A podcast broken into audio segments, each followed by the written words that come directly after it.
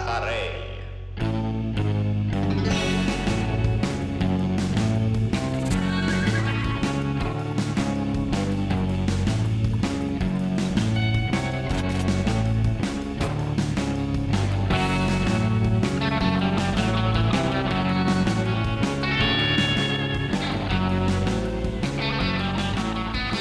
היי, אני גיא. היי, אני עידן. ואתם על סרט אחד אחרי, וזה היה הפתיח החדש שלנו, שמנגן האח הגאון שלי, עומר זיידמן. הוא הולך להיות, בהחלט, הוא הולך להיות אחראי על ענייני המוזיקה, מפה ואילך. סרט אחד אחרי, ואנחנו היום עם גריז. או, וואו, כן. עד עכשיו התעסקנו בסרטים שהם נעו בין מאוד עכשוויים לבין תוצר של זמנם, בין אם הם טובים או רעים, כאילו כי באטמן לנצח וצבי הנינג'ה הם תוצר של זמנם. כן, והפעם אנחנו עומדים להיכנס לאחד הסרטים המפורסמים ביותר והגדולים ביותר. הסרט שפחות או יותר הביא לעולם את ג'ון טרבולטה, לא? כן. או שזה היה Saturday Night Fever? זה יצא בהפרש של כמה חודשים בודדים. מ-Saturday Night Fever? כן. וואלה. כן, פון פאקט. באותה שנה שהסרט יצא, גריז היה הפסקול השני הכי נמכר של אותה שנה, מיד אחרי Saturday Night Fever. באיזה שנה מדובר? אני לא זוכר אם שבעים ושש או שבעים ושבע. בשביל מה יש שם דביל? אני דביל. אתה לא דביל. I am דביל. I am דביל. שבעים ושמונה. שבעים ושמונה.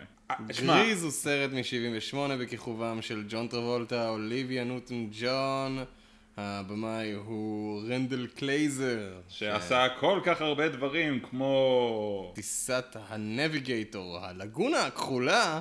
זה הסרט החצי פורנו הזה עם, כן. עם ברוק שילד, mm-hmm.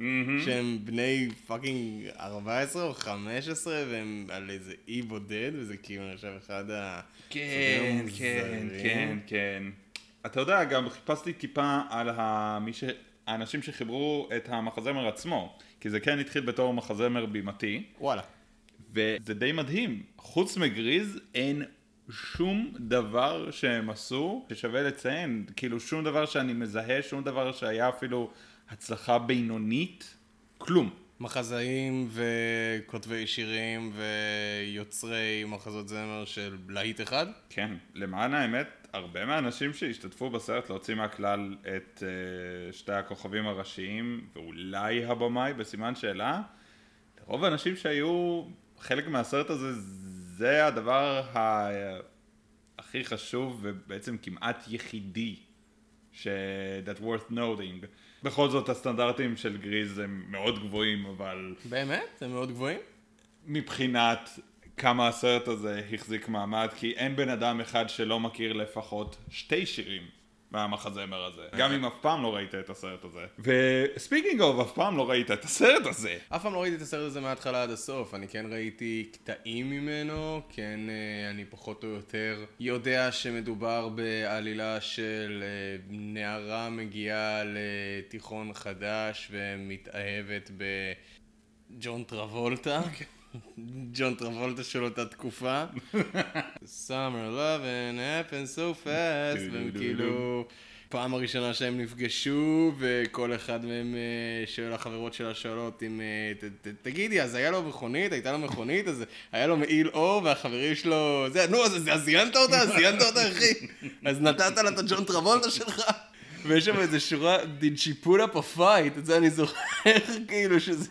אני חושב שאפשר להגיד את זה, אני מסתכל פה על הפוסטר, ולג'ון טרבולטה יש וייב די רייפי, נכון?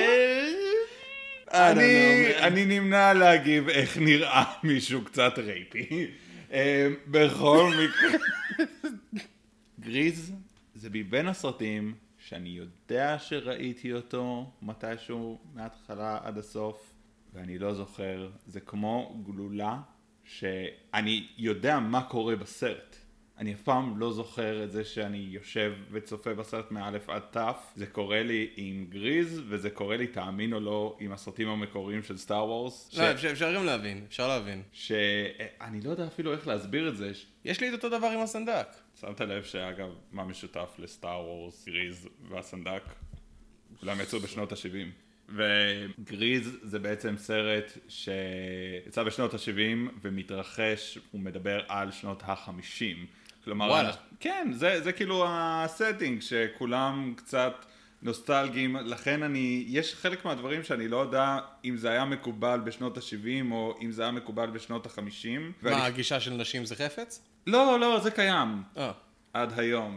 וואו, חוץ מזה, השירים הם סופר ידועים, אני בספק אם יהיה שם איזה שיר שאני לא אכיר. למען האמת, יש לי יותר ניסיון עם השירים מהמחזמר הזה. כשהייתי בספינה, היה פעם אחת שעליתי לשמירה וימי שבת היה מותר לנו לשמוע מוזיקה, אבל לא היה לי מוזיקה משל עצמי, זה היה לפני שהיה לי סמארטפון.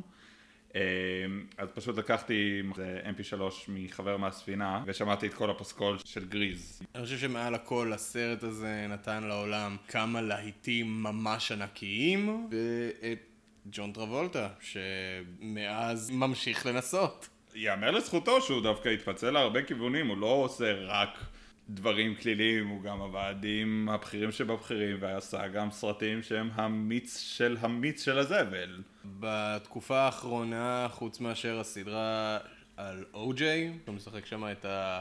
את העורך דין שלו, רוברט שפירו, הוא לא עשה דבר אחד שאני יכול להסתכל עליו ב-עשר עשרים שנה האחרונות ולהגיד, וואו, נהניתי מזה.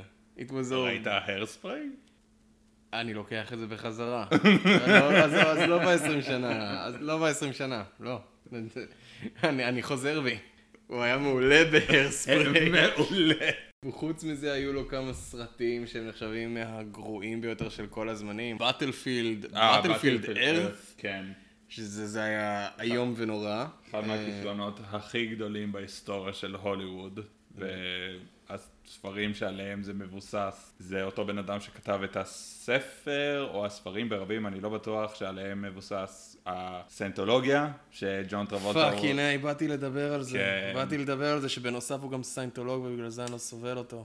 הוא סיינטולוג וטום קרוז הוא סיינטולוג, שניהם דוברים מאוד אה, מפורסמים של הסיינטולוגיה. אני שונא את שניהם, אבל את תום קרוז קצת יותר קשה לי לסנוע בגלל שיש לי המון הערכה כלפיו, כי הוא עושה את כל הפעלולים של עצמו כמעט בסרט האקשן, נגיד במשימה בלתי אפשרית האחרון. זה היה משוגע וזה היה מדהים לראות את זה. אז יותר קל לי לסנוע את ג'ון טרבולטה מאשר שאני מאשר לסנוע את תום קרוז. אני לא יודע שזה צבוע לעלה, אבל זה מה יש. זה די מדהים כמה מעט אני יודע על ההיסטוריה של, של ההפקה של הסרט הזה ספציפית, כאילו, זה, זה פשוט סרט שקיים, הוא קיים, הוא נהיה מאוד פופולרי וכולם עשו עליו פרודיות. קל מאוד לעשות פרודיה על סרט כזה, כשאתה עושה מחזמר אתה מאוד משאיר את עצמך פתוח לזה שיכנסו בך. כל הז'אנר הזה יש בו איזשהו סוג של תמימות כזאת של עכשיו אחד... יתחיל לשיר על המצב שבו הוא נמצא, או על הקונפליקט שבו הוא נמצא, והוא יתחיל לשיר על זה. ואז באופן טבעי, רחוב שלם מלא ב-שלושים ארבעים אנשים יתחילו לשיר ביחד איתו, ובהרמוניה מושלמת. יוסיפו גם ריקוד למשוואה הזאת, ויש בזה משהו מאוד תמים. יש בזה איזשהו סוג של רוח תמימה כזאת, ומאוד קל לצחוק על זה. אני מסכים. אגב, אני אוהב מחזות זמר. גם אני. אני מאוד אוהב לתת לסרט כזה או למחזמר בימתי את ה-benefit of the doubt של כאילו, אוקיי, אני איתכם, תסחפו אותי בדבר הזה שלכם. עם קץ זה לא קרה, עם קץ אני בעיקר הייתי מבוהל, אבל אנחנו לא נדבר יותר על קץ לעולם. אני לא יכול להבטיח דבר כזה. מצד שני, אנחנו גם, אנחנו הולכים לצפות בסרט מלפני... ארבעים שנה, ארבעים ושתיים שנה. מכל הסיבות האפשריות אני חושב שאני הולך ליהנות, או לפחות לצחוק קצת. מה אתה מצפה? קודם כל, הדבר שאני הכי מצפה לו זה סוף סוף לראות את הסרט מההתחלה עד הסוף ולהבין איך דברים קורים, מה בעצם העלילה שאני לא מצפה לאיזה, אתה יודע, לשייקספיר, אני כן מצפה לעלילה מאוד בסיסית, כי אני באמת לא זוכר איך השירים קשורים אחד לשני. ומעבר לזה אני רוצה לראות באמת איך הדבר הזה יחזיק מעמד. האם אני יכול להמליץ למישהו שמעולם לא שמע על גריז כיום, אם אני יכול להמליץ לו לראות את הסרט הזה? אני מניח שאנחנו עומדים לראות סרט אחד אחרי, אנחנו עומדים לראות את גריז. עומר, תן בראש.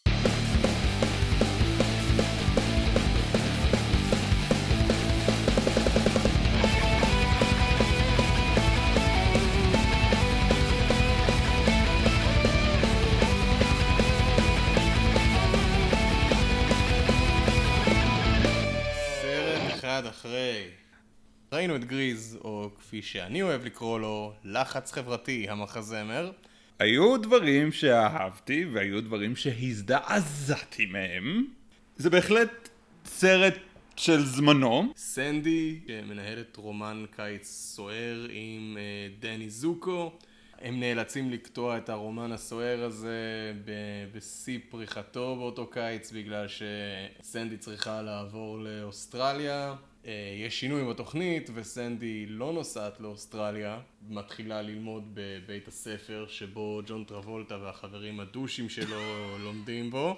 כמובן שכשהוא רואה את אהובתו מאותו קיץ סוער, הוא לא יכול להתנהג איתה בצורה נחמדה, בגלל שהרי החברים שלו לידו, ולהתנהג לבנות יפה כשהחברים שלך לידך זה לא גברי, זה פשוט גיי. אז הוא פשוט מתייחס אליה כמו לזבל, וכולם צוחקים ונהנים מזה נורא, והיא נעלבת, והוא מבין של, אה, לא רגע שנייה, אבל אני עדיין רוצה אותה, אז אני אמשיך לחזר אחריה. אוי לא, לא, אבל אני לא רוצה שאנשים ידעו שאנחנו ביחד בפומבי, בגלל שאיכס בנות ואני בן, ואני אוהב אה, לשיר ולרקוד עם החברים הסופר גבריים שלי, בתנועות סופר גבריות, ולשפץ רכב תוך כדי מונטאז'. זה היה מאוד משונה שהוא כאילו, בשום שלב לא אומרים במפורש, היי, אם אתה מתייחס לנשים בכבוד אז אתה אפס. אבל זה בהחלט נרמז. זה, זה נרמז, והעניין הוא שאין סיבה שהוא צריך להעמיד פנים שהוא לא איתה. יש את השיר המפורסם, תל ממור. זה לא שבשלב מסוים הוא אמר, יצאתי עם בחורה ג'ינג'ית מטר תשעים, ואז רואים שהוא שיקר. לא, פשוט הוא אמר שיצאתי עם מישהי וסקס, בגילי תיכון. אוקיי, רגע, בוא נדבר על זה. בגילי תיכון. גילי תיכון. הם, הם נראו לך כמו תיכוניסטים. לא! לא! לא! What gave, what gave it away? What gave it away? האם זה היה ה-overweightness, הקמטים, הזיפים, העובדה שאחד מהחברים של דני זוקו נראה כמו ג'ון סי ריילי היום, אם אתה תשים אותו בתיכון ותגרום לו להגיד, כן, אני מתבגר. יש את הבדיחה הזאת ב-thirty Rock שרואים את, איך קוראים לו, סטיב בושמי? הוא שוטר שמנסה להתחזות לילד בתיכון, אז רואים אותו עם סקייטבורד על הגב, והוא כזה, How do you do, fellow kids? בוג'ק הורסמן עם השוטר מיהו מיהו פאזי פייס. Hello, Mister Drug Dealer. Is this place lit? I am a child. I wish to buy some narcotics. Would you please to talk to my lollipop? Which is in no way a hidden camera, whilst we make the purchase. I am a kid. למה הם לא יכלו ללהק אנשים קצת יותר קרובים לגילאי תיכון? אני בטוח שיש ילדים בני תשע עשרה שעודים לרקוד ולשיר. באיזשהו שלב יש איזה מישהי ש... שג'ון טרבולטה בסרט כאילו יצא איתה פעם, היא נראית פעם ארבעים, ואתה יודע מה חיפשתי? היא באמת הייתה בת ארבעים שסימו את זה! היא ו... אוקיי, הבן אדם שג'ון טרבולטה עושה איתו בסרט את המרוץ מכוניות, שרואים אותו נוסע באיזושהי נקודה בסרט, נוסע ליד התיכון ואוסף את ריזו ואת החברה שלה, והוא נראה בן ארבעים וחמש, his face is all fucked up, הוא נראה כמו גרי ביוסי. מה עם זה? להגנתו יש בדיחה בתחילת הסרט, אחת ה...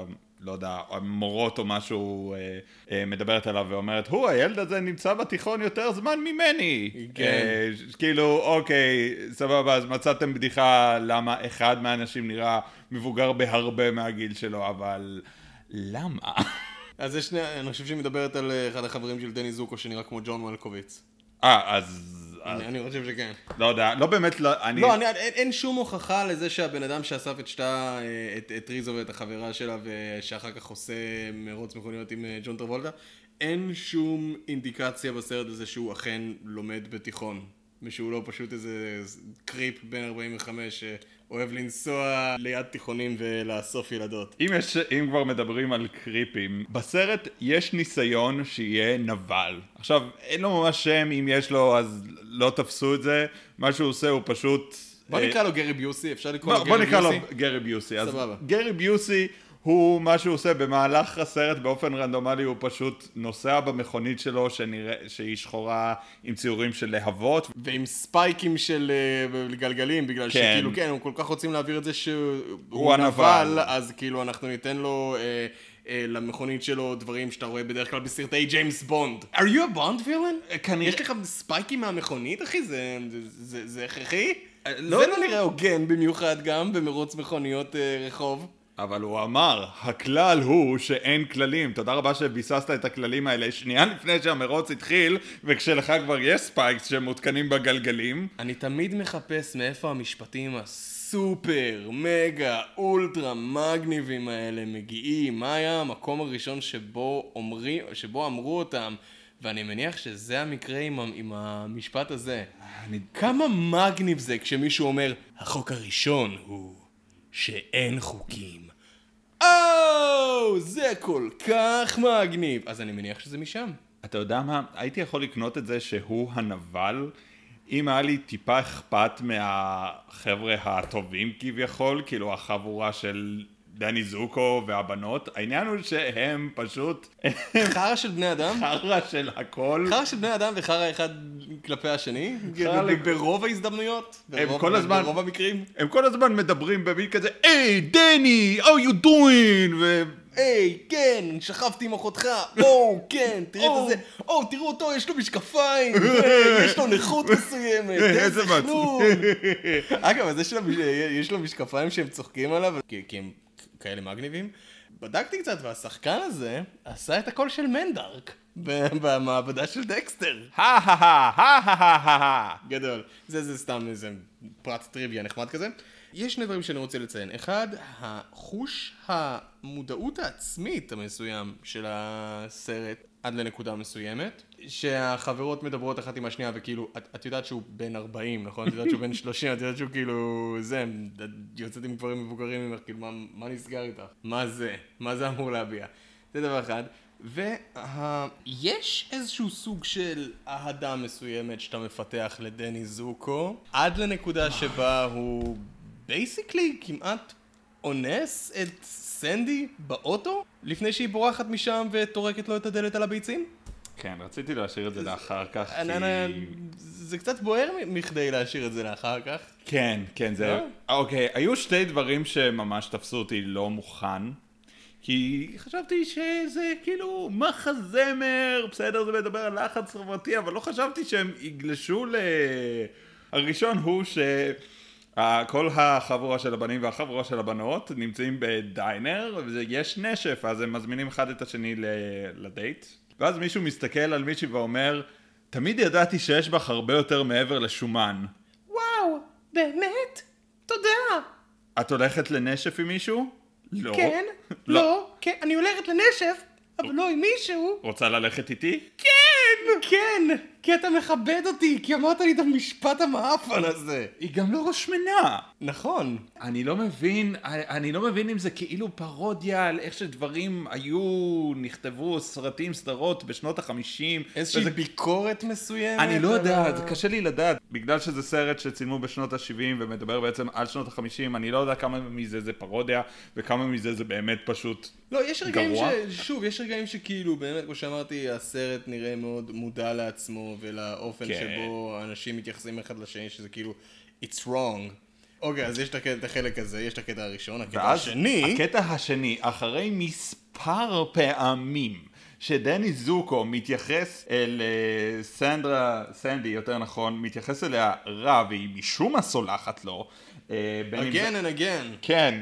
אז הם רואים סרט בדרייב אין, הוא נותן לה טבעת שהוא שולף מהאצבע שלו. תוך כדי שהוא מנסה לשלוף את האצבע, את הטבעת הזאת, הוא מכניס למרפק בצלעות. אוו, אוי, סליחה שפגעתי בך.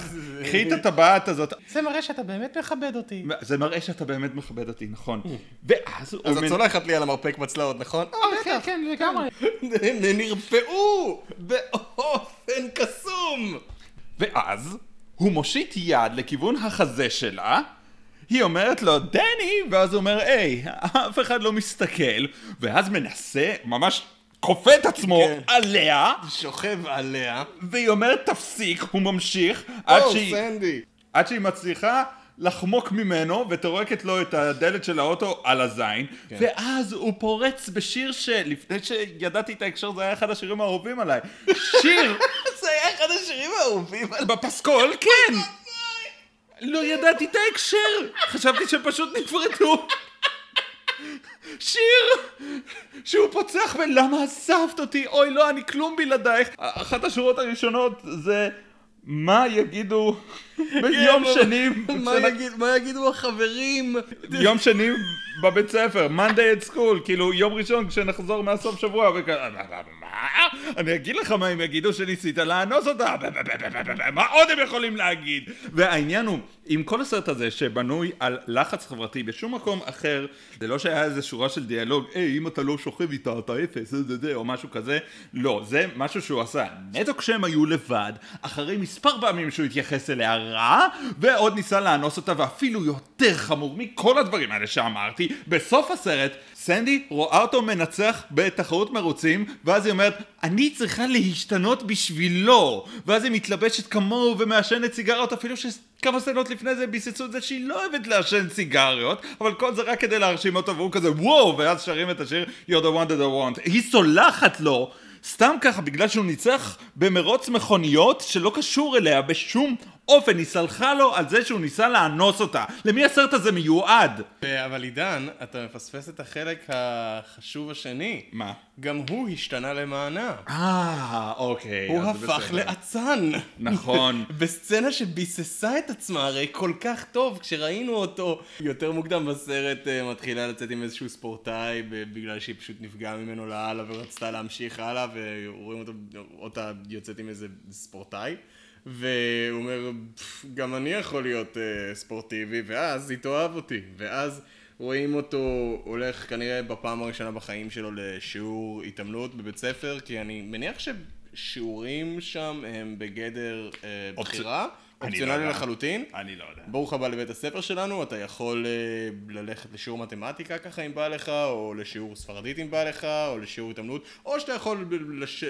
לשבת כל היום על הדשא ולעשן ולגרד בביצים, אם אתה רוצה... ולשיר שירים. כן, ו... ולשיר שירים, uh, עם החברים הנפלאים שלך.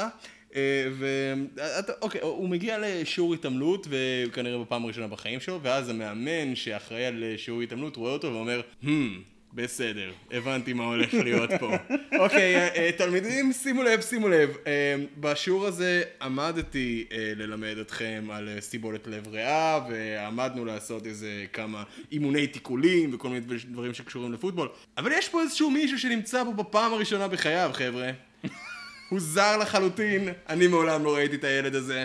אז אנחנו פשוט נבלה את השעה וארבעים הקרובות במונטאז' שבו כולכם תעזרו לי ואנחנו נעבור בין ענפי ספורט שונים וננסה למצוא את הקטע של התלמיד הספציפי הזה.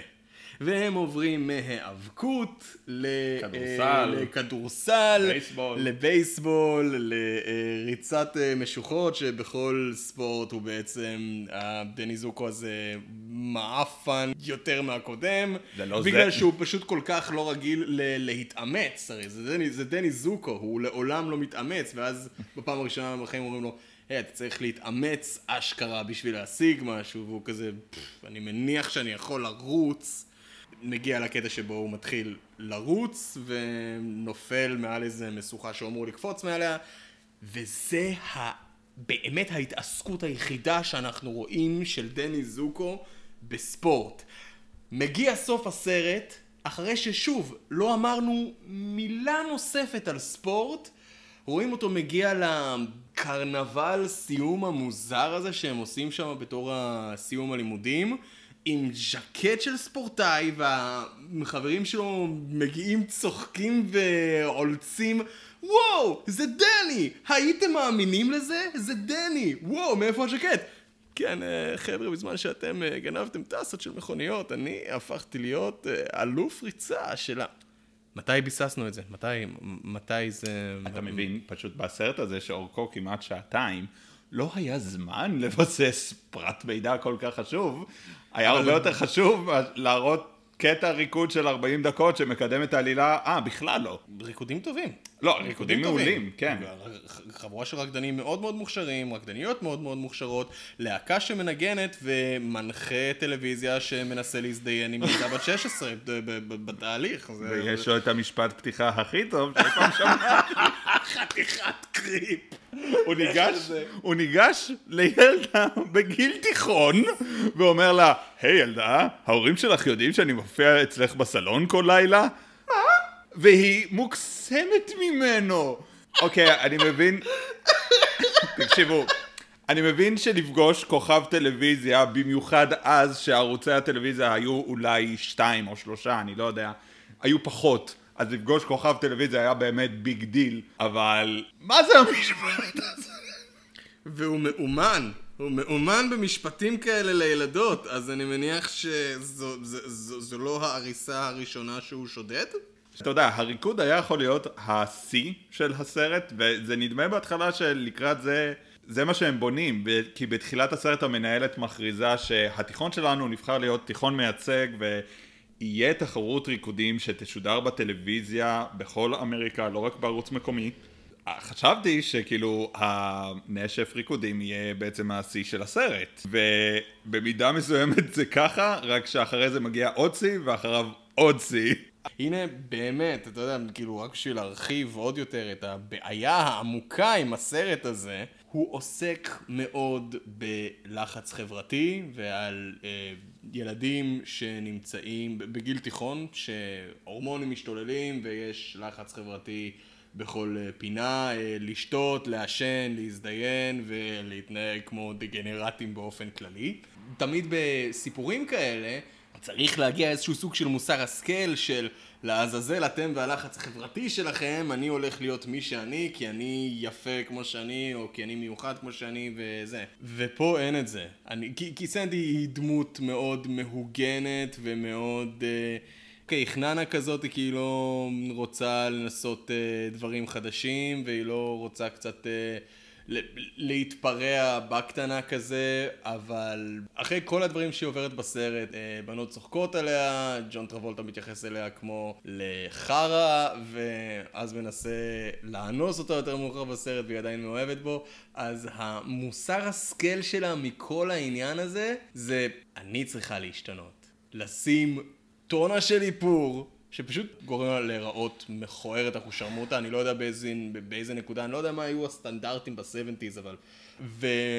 ועכשיו אנחנו יכולים לשיר את שיר הסיום הגדול, וזהו. ופה הסרט נגמר. כן. היא מבינה שהיא צריכה להשתנות, והבעיה היא בעצם באה, כי יש לה כבוד עצמי, ואנחנו בעצם לומדים ביחד איתה בתור צופים שזה לא בסדר, ו... זהו, זה, זה הסוף של הסרט. אין מוסר השכל. ריזו היא סוג של הדמות האנטי לסנדי, שהיא כאילו יוצאת לבלות עם הבנים, ושהיא מתנהגת בצורה קצת יותר promiscuous, ואז היא נכנסת להיריון, וזה מין סוג של מכניס אותה לניסיון לחשוב על החיים שלה ולהעריך מחדש את החיים שלה, ואז פשוט פותרים את זה ב... אה, אני בסוף לא בהיריון. טוב! פשוט זהו, ככה. פשוט ככה. אני, אני לא בהיריון יותר, אז uh, הנה, הנה האקס שלי, ואז רואים אותה חוזרת אליו, וכאילו פשוט רואים אותה מתנשקים, וזה כאילו כל כך הרבה לשון, כזה...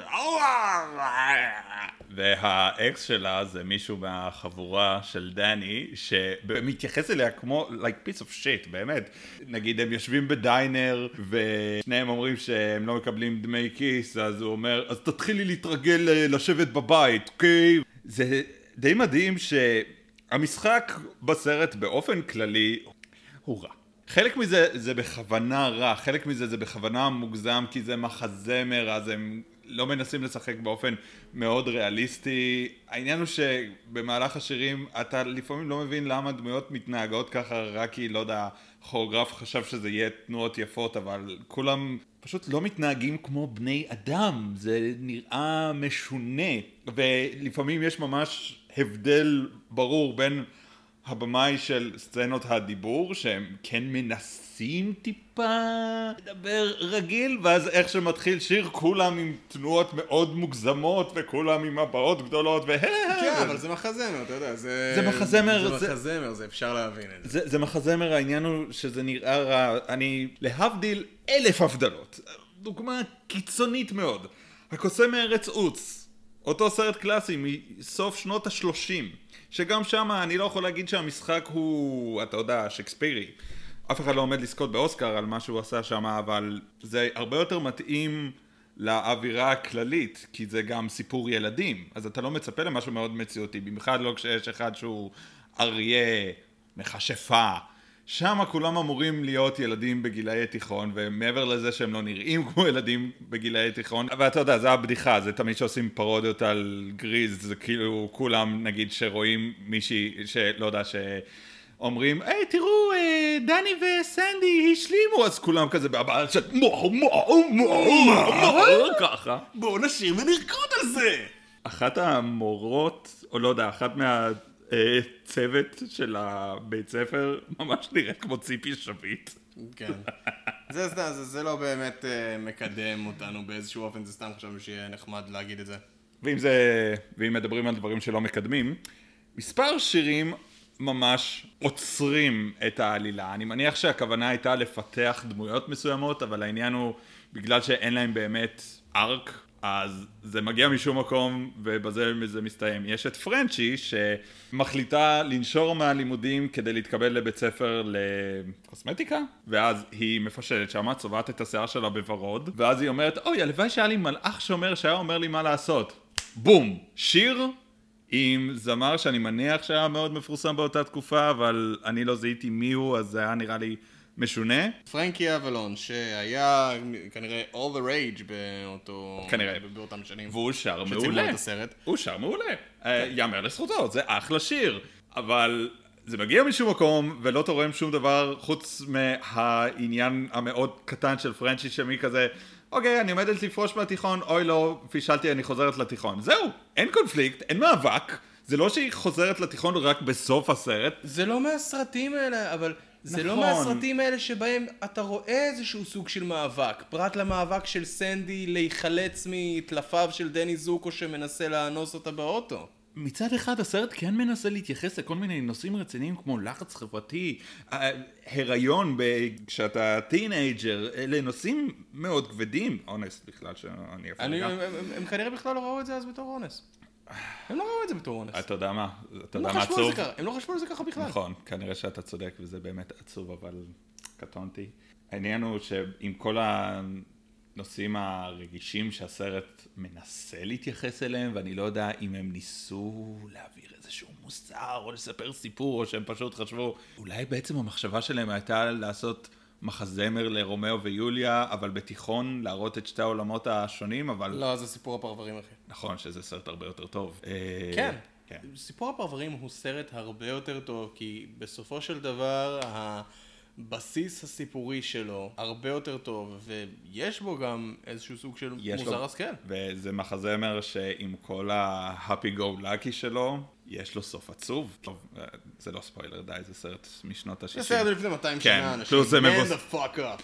אנחנו מדברים על סיפור הפרברים. Man the fuck up. בסוף הסרט של סיפור הפרברים, אחרי כל המאבק המאוד אלים, הגיבור הראשי, נורה, מת. ואז, סליחו לי שאני לא זוכר כרגע את השמות, היוליה של סיפור הפרברים. מריה. מריה, נכון, שכחתי. He just met a girl named Maria, god damn it. סליחה, שכחתי. בכל מקרה, היא לוקחת את האקדח ושואלת כמה כדורים יש פה. מספיק כדי להרוג אתכם, אתכם, האם יישאר כדור אחד גם כדי לראות בי? זה עצוב! כן, גם אני יכולה להרוג עכשיו.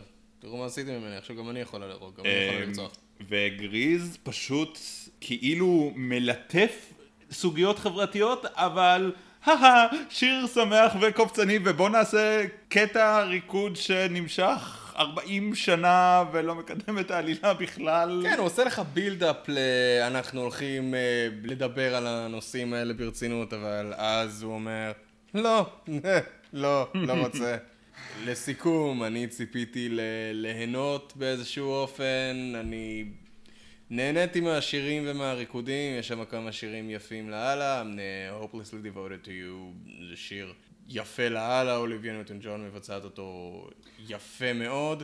שאר השירים והריקודים הם גם מדהימים, הכל כאילו מבחינה ויזואלית מדהים, באמת. טופ נוטש, אבל אז כשאתה מסתכל על זה בהקשר עלילתי, כל כך מחורבן וכל כך פסול מבחינת המסר שהוא מעביר, זה מאוד מרתיע, זה מאוד מרחיק. אני לא יודע איך אני יכול להמליץ למישהו לראות את הסרט הזה. מה שאני ציפיתי זה א' לראות איך העלילה בנויה, והיא בנויה רע. שזה בסדר, כי זה מחזמר פלוס סרט משנות ה-שבעים.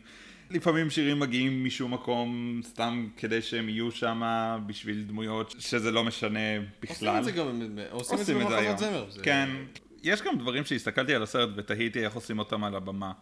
כל הקטע של המרוץ מכוניות, האם זה משהו שכתבו רק בשביל הסרט, או האם זה גם היה קיים על הבמה. דבר שני שציפיתי זה, האם אני יכול להמליץ למישהו לצפות בסרט הזה בימינו? לא. אני יכול להמליץ על הפסקול, הוא נהדר, ואגב, אוליביה ניוטון ג'ון, אני חושב, עושה תפקיד נהדר בסרט הזה. היא ממש טובה. ג'ון טרבולטה... פאקם. הוא טיפה... עזוב רגע מה דעתך עליו כיום. אני מדבר נטו על הסרט הזה, אם אני מנתק אותו מהקשר. הוא טיפה מפחיד. כן. הוא כאילו... ובתור סיפור אהבה, זה, זה סיפור אהבה רע. אני מבין את הרעיון הזה שהם, שהם רצו להראות ששניהם השתנו אחד בשביל השני... לא, אבל לא. הוא נהיה ספורטאי, לא, והיא לא. מתלבשת כמוהו, אבל אתה יודע מה, אם הסרט היה מרוכז יותר בזה, אולי, אולי, אולי, אולי, עוד הייתי יכול להגיד שזה בסדר. כאילו, אני שמח שיוטיוב קיים, שאם מישהו רוצה לראות שיר מתוך המחזמר הזה, הוא פשוט יכול לחפש את השיר ו... יוטיוב, ספוטיפיי, יוטיוב, ספוטיפיי וכל הדברים הנפלאים האלה. אחת מהסיבות למה קשה יותר כיום להעביר מחזות זמר, זה כי היום נראות קטעים ממחזות זמר זה הרבה יותר זמין. תחשוב שעד ליחסית לא מזמן, אם היית רוצה לראות שיר מתוך המחזמר, היית חייב לראות את הסרט בצורה כלשהי. אז בשנות ה-שבעים זה בטח, כנראה לאנשים לא היה אכפת מהעלילה שבין השירים, הם רצו לראות את השירים וכל השאר היה פשוט קטעים שהם העבירו עליהם או היו, לא יודע, רדומים, אני לא יודע, לא הייתי בשנות ה-שבעים, לא הייתי בשנות ה-חמישים, לא הייתי כשהסרט היה חדש, אני מסתכל עליו כיום ב-אלפיים ועשרים ויש דברים טובים בסרט ויש דברים מזעזעים בסרט. יש דברים שהם גם פשוט סופר מצחיקים בסרט, כמו... כן. תחילת הסרט, כולם חוזרים ללימודים, וכאילו החברים של דני זוקו, היי, וואו, איזה כיף, כולם כאן, ואז יש איזה מישהי, איזה כיף, לחזור ללימודים, נכון שזה היום הכי מדהים בעולם, והיום הראשון לבית הספר, אמר אף מתבגר עבר, לא, אף אחד לא שמח ביום הראשון ללימודים, כולם רוצים למות, ומהבחינה הזאת אני מאוד מכבד את ריזו, בגלל ש- she tells it like it is, כן? קוסומו, חזרנו, I guess. אני בת שלושים, למה אני עדיין בתיכון? בת שלושים, למה אני... כולנו בני שלושים, למה אנחנו עדיין פה? חלקנו בני שלושים וחמש וארבעים. זהו, אלא היינו אנחנו. אני הייתי גיא. אני הייתי עידן. סרט אחד אחרי. חפשו אותנו בספוטיפיי, ביוטיוב, בפייסבוק, באייטונס. יאללה ביי.